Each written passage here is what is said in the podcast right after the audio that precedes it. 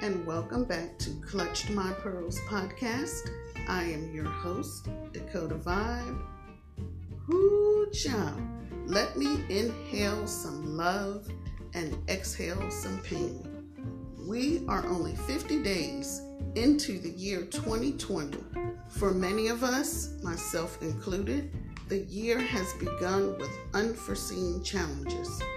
Really, I personally find myself on a trajectory to happiness, forming daily habits to stay on a positive course.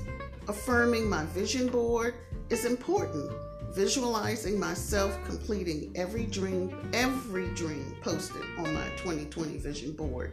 I have so much on my vision board that I enjoy looking at it every day because I believe that I am worthy, I am disciplined, I can travel, I can be in O Magazine, I can be in the Virginia Pilot, I can write for those magazines, I can write my next book series, number two and number three, of Sisterhood of the 30th Street Poets. So that is what your vision board is for. It is there to manifest, it is there to visualize and to see your written down affirmations right in front of you. Searching deep within my soul to give the best of me to whomever may cross my path. That is a, a passion that I feel inside. I really, really want to in 2020 do my best, give my best okay? Manifesting the knowledge gained from the experts, the mentors, and the successful dreamers who became exactly who they envisioned. My trajectory to happiness is a humble journey of baby steps.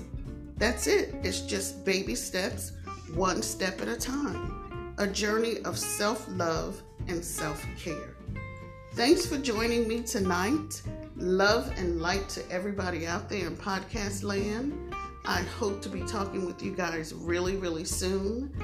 I've got to get really caught up on my podcasting, and I hope to bring in some really cool guests very soon. I have an excellent list of people.